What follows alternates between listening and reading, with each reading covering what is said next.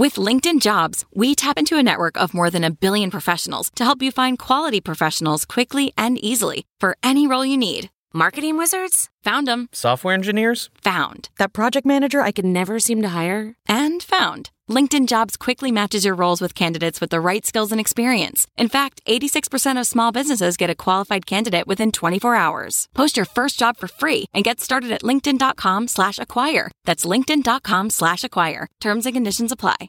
Have you heard you can listen to your favorite news podcasts ad-free? Good news. With Amazon Music, you have access to the largest catalog of ad-free top podcasts, included with your Prime membership.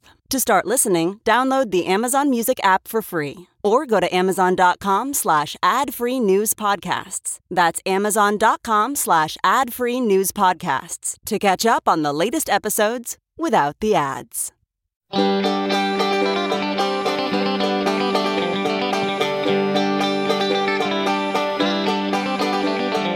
Welcome to the Caixin-Sinica Business Brief, brought to you by SupChina. Each week, we bring you a roundup from the world of business in China from Caixin, China's authority on business and financial news, as well as interviews with Caixin Global reporters and editors. I'm Kaiser Guo from the Sinica Podcast. On the losing side is the latest corrupt official to be sentenced to prison for taking bribes, while on the winning side are the pet owners who have been allowed to take their pets into their hotels when they quarantine. And somewhere in between is the scandal-ridden Luckin Coffee, which filed for bankruptcy protection in the hope of rising like a phoenix from all of its debt. Whether you view yourself as one of life's winners or an eternal loser, here is what's been happening in China this week. A former Beijing deputy mayor, Chen Gang, has been sentenced to fifteen years in prison by a court in the southern city of Nanjing for accepting one hundred twenty-nine million yuan, approximately twenty million dollars, in bribes. The sentence is thought to have been relatively lenient on account of the fact that Chen turned himself in and pleaded guilty to his crimes in November twenty nineteen. Chen, fifty-four, who spearheaded urban development in the capital city for over a decade, was also fined five million yuan after being found guilty of corruption.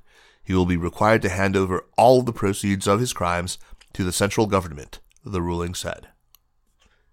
Chinese silicon champion Semiconductor Manufacturing International Corporation, S M I C, reported declining revenue and profits during the final quarter of twenty twenty as U S sanctions have limited its growth. Fourth quarter revenue dropped nine point four percent to nine hundred eighty-one million dollars from one point zero eight billion dollars in the third quarter, even as sales showed a year-over-year increase. Profits also fell thirteen point two percent during the fourth quarter from the prior quarter to two hundred twenty-eight point six million dollars. Nonetheless, S M I C said it expects to see revenue grow seven percent to nine percent during the current first quarter under the assumption that its business would not be further impacted by U S sanctions. Scandal-ridden Luckin Coffee, Incorporated's court-appointed liquidators filed for bankruptcy protection in New York on Friday. The petition, filed under Chapter fifteen of Title eleven in the U S Code, is part of Luckin's attempts to salvage its business in China and will effectively quarantine the company, protecting it from lawsuits by U S creditors as it restructures. Luckin said its thousands of stores in China would remain open for business and that the filing is, quote, not expected to materially impact day-to-day operations. China's other short video app, Kuaishou, saw its shares nearly triple on its first day of trading in Hong Kong on Friday, becoming the largest internet company debut since Uber Technologies went public almost two years ago. Shares of Kuaishou, a major rival of TikTok's Chinese version Douyin, began trading at forty-three dollars and sixty cents, surging nearly one hundred ninety-four percent from its original I P O price, ranking it seventh among Hong Kong-listed companies in terms of market capitalization. Kuaishou, which means fast hand in Chinese, is one of China's biggest internet success stories of the past decade and has pioneered commercializing live streaming and the bite-sized video format. China's services sector expanded at its slowest pace in nine months in January as growth in total new business and new export business softened, according to a Caixin-sponsored survey published last Wednesday. the Caixin China General Services Business Activity Index, which gives an independent snapshot of operating conditions in the services sector, fell to fifty-two in January from fifty-six point three the previous month. A number above fifty indicates an expansion in activity, while a figure below that points to a contraction. The news follows another Caixin industry survey, which showed a slowdown in the rate of growth in manufacturing activity in January. The Caixin China General Manufacturing P M I, released Monday, declined to fifty-one point five from fifty-three the previous month. Beijing ComSat Technology Development, one of China's leading commercial satellite developers, has completed its seventh funding round with a big injection from a state-backed fund.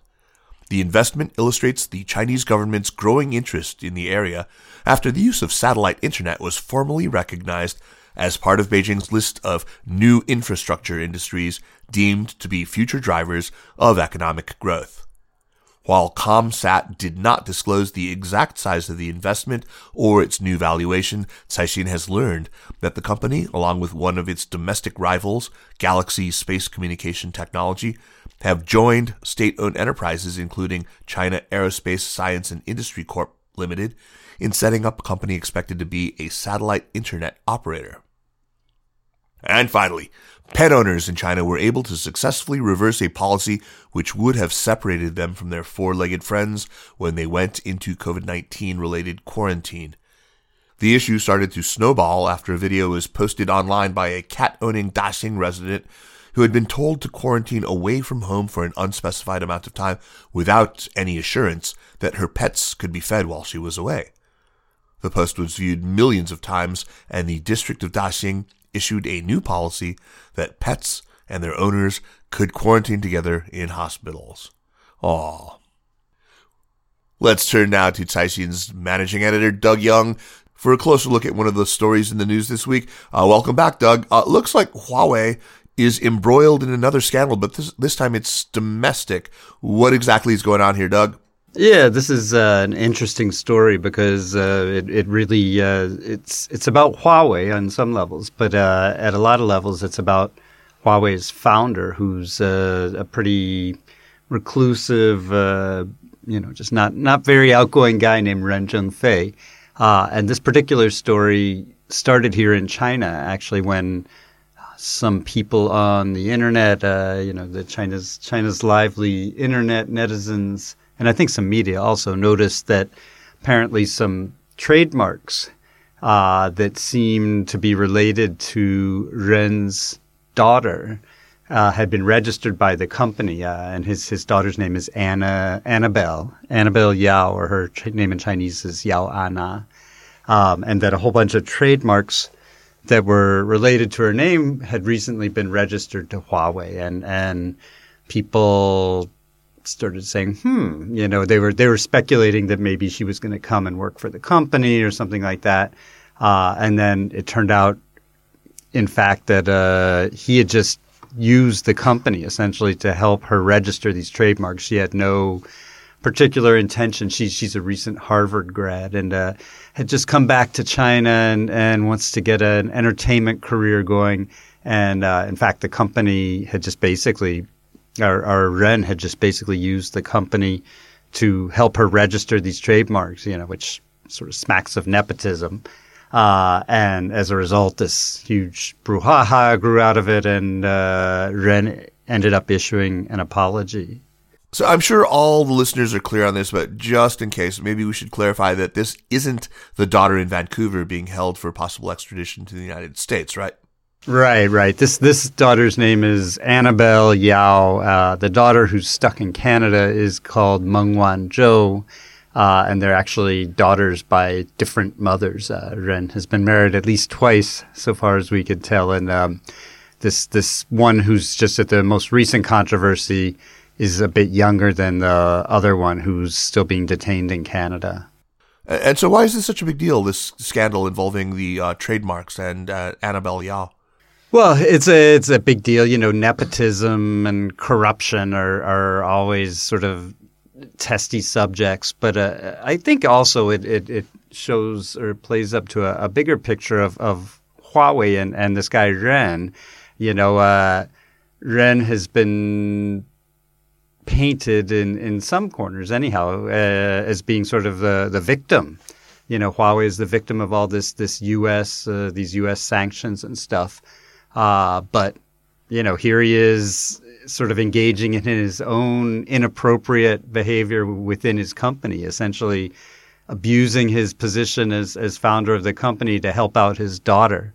And I think this actually, you know, it plays to an interesting human element of the Huawei story that we don't really see very often uh, because, like I say, Ren is not a very high-profile guy. He's become more pro- high-profile since this whole, you know, all the U S sanctions began. But he's not a real ho- high-profile guy. And, and in a lot of ways, he's he's not a very savory character, which maybe this particular incident reflects. And, Doug, are there potentially any wider implications to this? I mean, it, it doesn't – I mean, to be honest, doesn't sound like that big of a deal to me. Well, that's the interesting story here is that I think a lot of people, again, don't, especially our listeners who aren't here in China, maybe not realize, you know, how do Chinese people view Huawei? Uh, and they may just automatically assume that, you know, when the U S is beaten up on Huawei, that Chinese are all outraged and this and that. But the bottom line is Chinese people in general actually have quite a mixed feeling on Huawei. Uh, I think people do think, you know, it's been a successful company. Um, it makes good products. And I, I'll admit that I have a Huawei phone myself. But at the same time, people do look at, at, at Ren because uh, he's really, I wouldn't say he's, a, he's, you know, he hasn't, I don't think he's killed anybody, but he's done a lot of very unethical things over his career, uh, including you know, just flagrantly stealing intellectual property from other companies, uh, you know, sending spies to go and and, and take other companies' I P, uh, just all sorts of stuff like that. And then within Huawei itself, it's supposed to just have this killer corporate culture where people are just basically encouraged to stay in their office twenty-four hours a day. I mean, I know people who've worked there and, and you know, nobody there lasts like a year or two at the most. So, you know, it's it's a it's a very conflicted company. Um, you know, it's it's being painted as a victim in some ways, but in a lot of ways, this is not really a company that I think most corporate governance people would point to and say, you know, this is a model of a, a company that everybody wants to imitate. So, um, and, and, you know, and again, I think this this whole nepotism story probably touches on that sort of, you know, Ren's questionable background, you know, uh, that some of the stuff he does, even though, you know, sure, who wouldn't want to help their own daughter? But, you know, if you're an ethical boss, you go through, you know, through usual channels and you don't abuse your own company's powers to, to help out your own daughter when, you know, maybe some other guy sitting in the next office doesn't have that same uh, privilege as you. All right. Thank you, Doug. And uh, we look forward to having you back on the show again soon. Okay. Thanks, Kaiser. Thank you. And that's it for this week. Thanks for listening. The Caixin-Sinica Business Brief is produced by Kaiser Guo and Nandini Minkata with stories from the staff of Caixin Global. Special thanks to Li Xin and Marcus Ryder of Caixin Global. Thanks to Spring and Autumn for the music.